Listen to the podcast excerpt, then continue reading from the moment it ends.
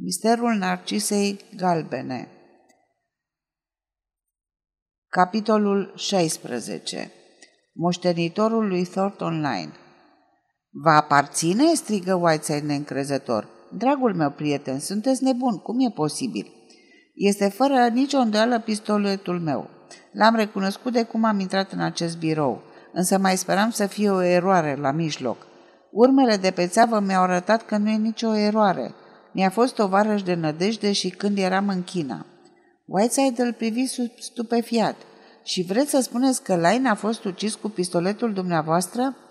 Da, recunosc că e destul de neplăcut, dar cum acesta este pistoletul meu și a fost găsit în camera domnișoarei Ryder, nu mă îndoiesc că e arma crimei. Se lăsă tăcerea. Ei bine, mă depășește, mărturisi după o vreme Whiteside depunând pistoletul pe masă. La fiecare cotitură un nou mister. E al doilea șoc pe ziua de azi. Al doilea? repetă Darling mecanic, gândurile fiindu-i absorbite de amănuntul că Line a fost omorât cu pistoletul său. Da, al doilea, vă mai amintiți de asta? Dintr-un dosar scoase o telegramă. Da, e telegrama pe care se presupune a trimis-o Odet lui Line, cerându-i să vină la ea.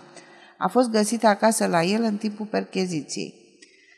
Mai exact a fost găsită de servitorul lui Lane, un anume Cole, un băiat cinstit, în afara oricăror bănuieli. L-am chemat aici de dimineață pentru a-l mai interoga o dată asupra mișcărilor lui Line din seara crimei.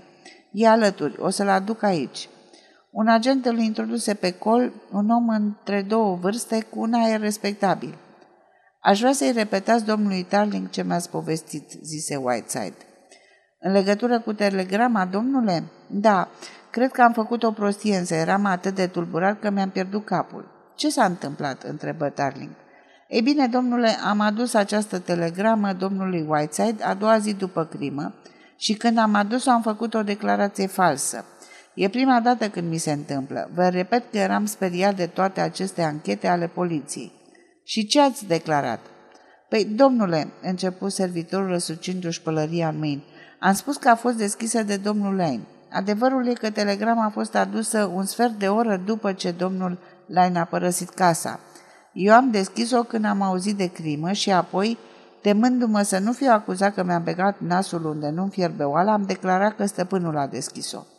Deci n-a primit telegrama? Nu, domnule. Cei doi detectivi se priviră. Ce zici de asta, Whiteside? Nu știu ce să zic. Ne bazam pe telegramă când o acuzam pe tânără. S-a mai rupt o verigă din lanțul contra ei. Dacă nu e deja ruptă, i-o întoarse Tarling. Oricum, se anulează singura explicație posibilă a prezenței lui Lane la ea în noaptea crimei.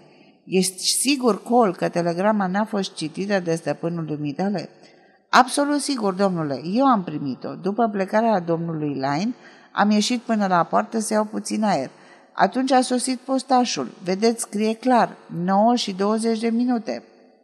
Oficiul poștal la vreo 2 km de casă. Nu putea ajunge înaintea plecării domnului Line și muream de frică la gândul că veți observa nepotrivirea. Trebuie să recunosc că mi-a scăpat, surâse Tarling. Mulțumesc, Col, asta e tot. După plecarea lui, Tarling se postă în fața lui Whiteside cu mâinile înfundate în buzunare cu un aer disperat. Nu mai înțeleg nimic. O să-ți enumăr faptele, Whiteside, fiindcă povestea asta devine atât de complicată încât uit și cele mai simple lucruri. În noaptea de 14, Line e asasinat de una sau mai multe persoane necunoscute. Există probe că crima a fost comisă în apartamentul domnișoarei Odet, casierița lui. S-au găsit pete de sânge, pistoletul și glontele, toate confirmând această supoziție. Nimeni nu l-a văzut intrând ori ieșind pe domnul Lain. E găsit în parc în papuși de pâslă cu cămașa de noapte a Odetei Rede înfășurată peste rană, cu două batiste ale aceleiași tinere în loc de tampoane. Pe piept, deasupra mâinilor încrucișate, un mănunc de flori de junchila. Mașina abandonată la 100 de metri. Exact? Whiteside confirmă. O percheziție în camera crimei relevează amprenta însângerate pe comodă și o valiză pregătită pe jumătate abandonată pe pat. Mai târziu, pistoletul meu în coșul cu rufe. Se deduce că domnișoara Ryder e criminală. Această supoziție anulată atât de faptul că în momentul crimei se afla la spitalul din Ashford, cât și de cele aflate adineori. Line n-a primit telegrama care îl convoca la apartamentul fetei. Darling se ridică. Să mergem la Creswell. Povestea asta mă nebunește. Ajutorul de comisar Creswell asculta atent, iar dacă i-a mirat ce auzea, n-a lăsat să se vadă.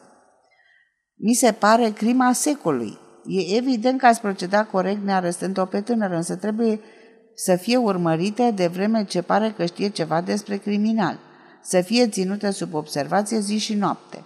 Ne va duce în cele din urmă pe urmele celui bănuit. Whiteside ar putea să-i mai ia un interogatoriu, poate vede lucrurile din altul unghi. Nu cred că e bine să fie adus aici. Conturile casei Lane se află în mâinile unor experți contabili, Dashwood și Solomon. Dacă bănuiți că au fost salariați care au comis nereguli, vom afla curând.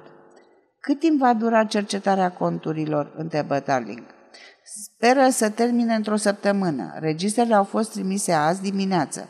Îmi face impresia că prietenul dumneavoastră, domnul Milborough, face tot ce poate să ajute poliția în clarificarea conturilor online. Cresul îi privi pe Tarling scărpinându-și vag amuzat bărbia. Așadar, Tarling, cu pistolul dumneavoastră a fost comisă crima. Nu sună prea bine. E o nebunie curată, zise Tarling. Mă gândesc cum a putut ajunge aici. Unde îl țineți de obicei? Într-un dulap, împreună cu uniforma colonială. Nimeni nu intră în camera mea în afară de Ling Chu. Ling Chu e servitorul chinez? Nu e chiar un servitor, e unul cei mai buni detectivi pe care i-am cunoscut în China. E un om integru în care mă încred total.